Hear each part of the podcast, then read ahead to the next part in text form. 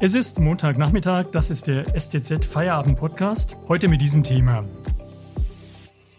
Lockern, öffnen, dann wieder schließen. Verliert die Politik in der Corona-Krise das Vertrauen der Menschen?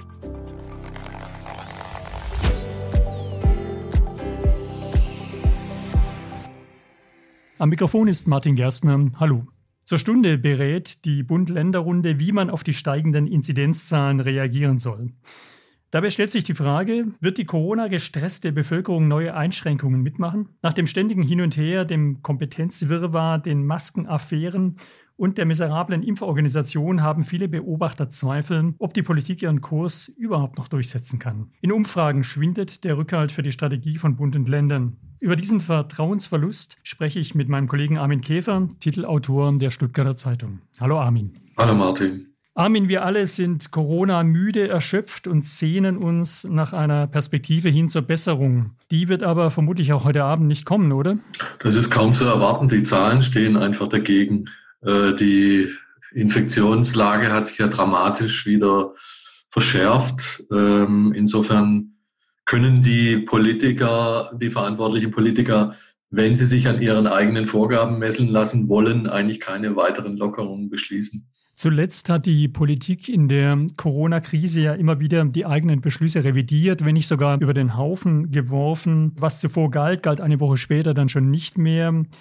Schafft man so Vertrauen in die Strategie der Politik? Ich glaube, zur Ehrenrettung derer, die jetzt da entscheiden, muss man vielleicht sagen, dass sie sich ja schon auf ein Prozedere verständigt haben. Nur haben sie eben auch das Publikum schwindlig gespielt mit äh, verschiedenen Grenzwerten, Inzidenzzahlen, ähm, von denen hinterher keiner mehr genau weiß, äh, was gilt jetzt wofür. Und dazu kommt noch, dass man am Ende den Eindruck hatte, äh, nachdem die äh, Kanzlerin und die Ministerpräsidenten sich auf eine Linie verständigt haben, hat hinterher jeder Ministerpräsident und am Ende vielleicht sogar jeder Landrat durchgemacht, was er will. Und so kommt eben dieses Misstrauen zustande oder diese, dieser Vertrauensschwund. Jetzt äh, erleben wir eine neue Runde in diesem Spiel um Grenzwerte, Kompetenzen und Beschränkungen. Die Frage ist doch, werden sich die Menschen an die Vorgaben halten? Wir haben am Wochenende gesehen, dass in Kassel knapp 20.000 Menschen gegen die Corona-Maßnahmen demonstriert haben und sich nicht an die Hygienemaßnahmen gehalten haben. Rechnest du damit, dass sich jetzt die Politik mit ihrem neuen oder modifizierten Corona-Kurs durchsetzt? Naja, es wird äh, auf der einen Seite eben immer schwieriger, verständlich zu machen, was man eigentlich will und wohin man will und damit eben auch Akzeptanz äh, zu schaffen für die eigenen Beschlüsse. Das Erstaunliche ist ja für mich ein Stück weit, dass ein Großteil der Bürger sich schon noch ähm, nolens volens an, an, an die Regeln hält. Allerdings äh, wächst eben das Misstrauen und äh, dieses Misstrauen geht weit über das dubiose Milieu der Querdenker mittlerweile hinaus. Also das ergreift eben weite Bereiche der, der Leute, die lange Zeit loyal zu den Beschlüssen der Regierung gestanden haben. FDP-Chef Lindner hat ja heute gefordert, die ähm, Politik müsse zunächst Vertrauen in die Menschen haben. Die Menschen seien, genau wie du sagst, im großen Teil vernünftig, verantwortungsvoll und verhielten sich entsprechend den Vorgaben. Muss also die Politik erst einmal dem Volk vertrauen, bevor sie ihrerseits Vertrauen von den Menschen einfordert? Naja, der Lindner spielt natürlich so auf, den Stichwort, auf das Stichwort Eigenverantwortung an. Und es gab ja tatsächlich oder gibt immer noch Länder, die stark auf Eigenverantwortung setzen, weniger auf Vorgaben. Nur war deren Corona-Management eben im, äh, in der Summe auch nicht äh, erfolgreicher, wenn man an Schweden oder auch in die Schweiz denkt, wo die Zustände zum Teil äh, noch schlimmer sind als bei uns. Aber das andere, ein anderer Punkt ist eben, dass man ja nicht nur den Bürgern, sondern auch Unternehmen, ähm, öffentlichen Einrichtungen ein Stück weit äh, Vertrauensvorschuss gegeben hat, in denen man äh, sich auf Verfahren verständigt hat, wie diese wieder öffnen können, angefangen beim Einzelhandel bis hin zu Museen. Und vielleicht sollte man einfach mal ein Stück weit abwarten, ob von diesen Institutionen tatsächlich ein erhöhtes Infektionsrisiko ausgeht oder ob das nicht ganz woanders stattfindet. Jetzt sind ja Prognosen in der Corona-Krise außerordentlich schwierig, aber wenn wir von einer gewissen Vertrauenskrise sprechen, die sich im Moment einzustellen scheint, könnte es sein, dass diese Krise sich bis zur Bundestagswahl im September noch stärker auswirken wird und diese Wahl dann eben entsprechend beeinflusst? Ich glaube, das hängt von zwei Dingen erstmal ab, vorrangig. Äh, zum einen davon, ähm, wie denn die Politik ihre eigenen Hausaufgaben erledigt. Sie kann nicht auf der einen Seite Erwartungen, strikte Erwartungen an die Bevölkerung äußern, aber einerseits das, was ihr selbst obliegt, äh, nur sehr mangelhaft umsetzen. Ich denke da an die Impfkampagne oder an die Schnelltests, die versprochen waren, aber nicht beschafft wurden, an die Frage, wie solche Schnelltests in Schulen eingesetzt werden und, und, und. Und die andere Seite ist, wie sich die tatsächliche äh, Pandemie weiterentwickelt, äh, wie das Impfen vorankommt. Ähm, ob man mit dem Impfstoff, der ja jetzt in größeren Mengen versprochen ist, zumindest für Ende April, äh, tatsächlich gegen die weiteren, weitere Infektion animpfen kann.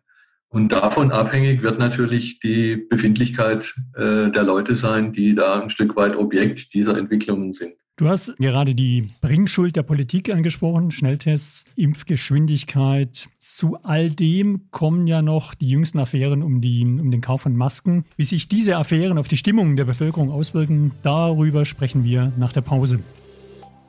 Wenn Ihnen dieser Podcast gefällt, denken Sie daran, ihn auf Spotify oder iTunes zu abonnieren, damit Sie keine weitere Folge mehr verpassen. Wenn Sie die STZ zusätzlich unterstützen wollen, geht das am besten mit einem STZ Plus Abo. Das kostet 9,90 Euro im Monat und ist monatlich kündbar. Damit lesen Sie zum Beispiel diesen Text von meinem Berliner Kollegen Thorsten Knuf. Die Frau der Wahl wird Annalena Baerbock, die Spitzenkandidatin der Grünen für die Bundestagswahl. Den Link zu diesem Artikel finden Sie in der Podcast-Beschreibung. Unterstützen Sie Journalismus aus der Region für die Region. Vielen Dank. Ich spreche mit meinem Kollegen Armin Käfer über das schwindende Vertrauen der Bevölkerung in die Corona-Strategie der Politik. Armin, welche Rolle spielen die Affären um die Beschaffung von Masken in dieser Situation? Jetzt kam ja auch Gesundheitsminister Spahn ins Gerede. Also wenn man die Dimension der Probleme betrachtet, die die Pandemie schafft, dann ist natürlich diese Maskenaffäre und die ja diese ganzen ähm, an, der Anschein von Korruption, der da entstanden ist, äh, letzten Endes Kleinkram. Aber dieser Kleinkram oder der, die Eindrücke, die dadurch vermittelt werden, passen einfach ins Bild. Also wir haben einen Gesundheitsminister, der möglicherweise ähm, in Geschäfte verwickelt war, äh, in einer Zeit, in der eben die Bevölkerung dringend auf Masken gewartet hat und ähm, da möglicherweise ähm, für, für Provisionen, für also anrüchige, anrüchige Nebenverdienste gesorgt hat und damit Leuten zu, dazu verholfen hat, an dieser Not mitzuverdienen. Das ist natürlich ein äh, äh, furchtbarer Verdacht, aber wenn der sich bestätigen sollte, dann passt es halt für die Leute ins Bild, dass eben dieser Gesundheitsminister am anderen Ende ähm, viele Dinge eben nicht in, in den Griff zu bekommen scheint. Eben, er verspricht Schnelltests, die sind dann nicht da. Ähm, er kriegt, er ist auch Teil des Missmanagements, was die Impfkampagne angeht.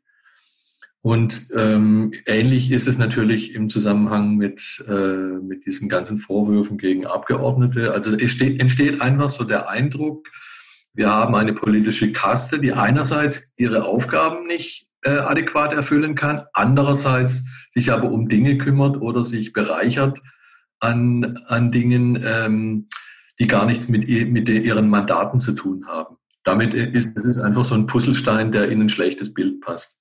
Dabei galt Spahn selbst ja am Anfang der Krise als erfolgreicher Krisenmanager. Jetzt fliegen ihm seine Versprechungen Pannen ähm, regelrecht um die Ohren. Sind Profiteure wie Spahn in solchen Situationen dann oft die größten Verlierer? Naja, es ist, glaube ich, generell so, dass ähm, es äh, zentral halten, handelnde Figuren oder Verantwortliche gibt ähm, und die, wenn es gut läuft oder wenn die Leute den Eindruck haben, es läuft gut, dann äh, profitieren die von, von diesem Eindruck. Äh, in diesem Fall war das hauptsächlich die Union, weil wir haben eine Kanzlerin, äh, die ist von der CDU-Mitglied äh, und der Gesundheitsminister ist auch CDU-Mitglied. Also hat der, der, der ähm, auf, also der Beginn der Corona-Politik, wo alles so aussah, als hätten die, als wüssten die schon, was sie zu tun hätten. Und ähm, als, als es auch noch besser lief als in anderen Ländern, als Deutschland fast schon als Musterknabe galt, hat es alles eingezahlt auf die Konten der Union. Und äh, umgekehrt ist es natürlich so, sobald der Eindruck von Missmanagement entsteht, wird es auch wiederum äh, den Leuten, den zentralen Handelnden angelastet. Und die sind immer noch die gehören auch immer noch zur Union.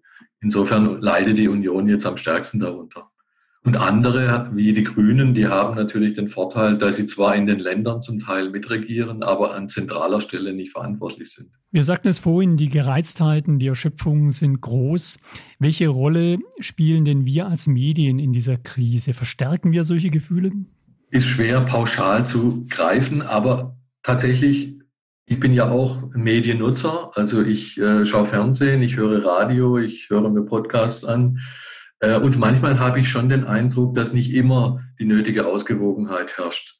Also das komplexe Bild der Pandemie ist einfach, äh, hat viele Facetten ähm, und nicht immer werden alle Probleme gleichermaßen ausgeleuchtet. Da findet so in manchen Bereichen äh, auch durchaus sowas wie Tendenzjournalismus statt. Also manchmal wird über Tage lang eben der Eindruck erweckt, als brechen die Intensivstationen unter der Belastung zustande und man bekommt nichts anderes zu sehen oder als gäbe es halt hauptsächlich Probleme mit Long-Covid, äh, mit äh, Patienten.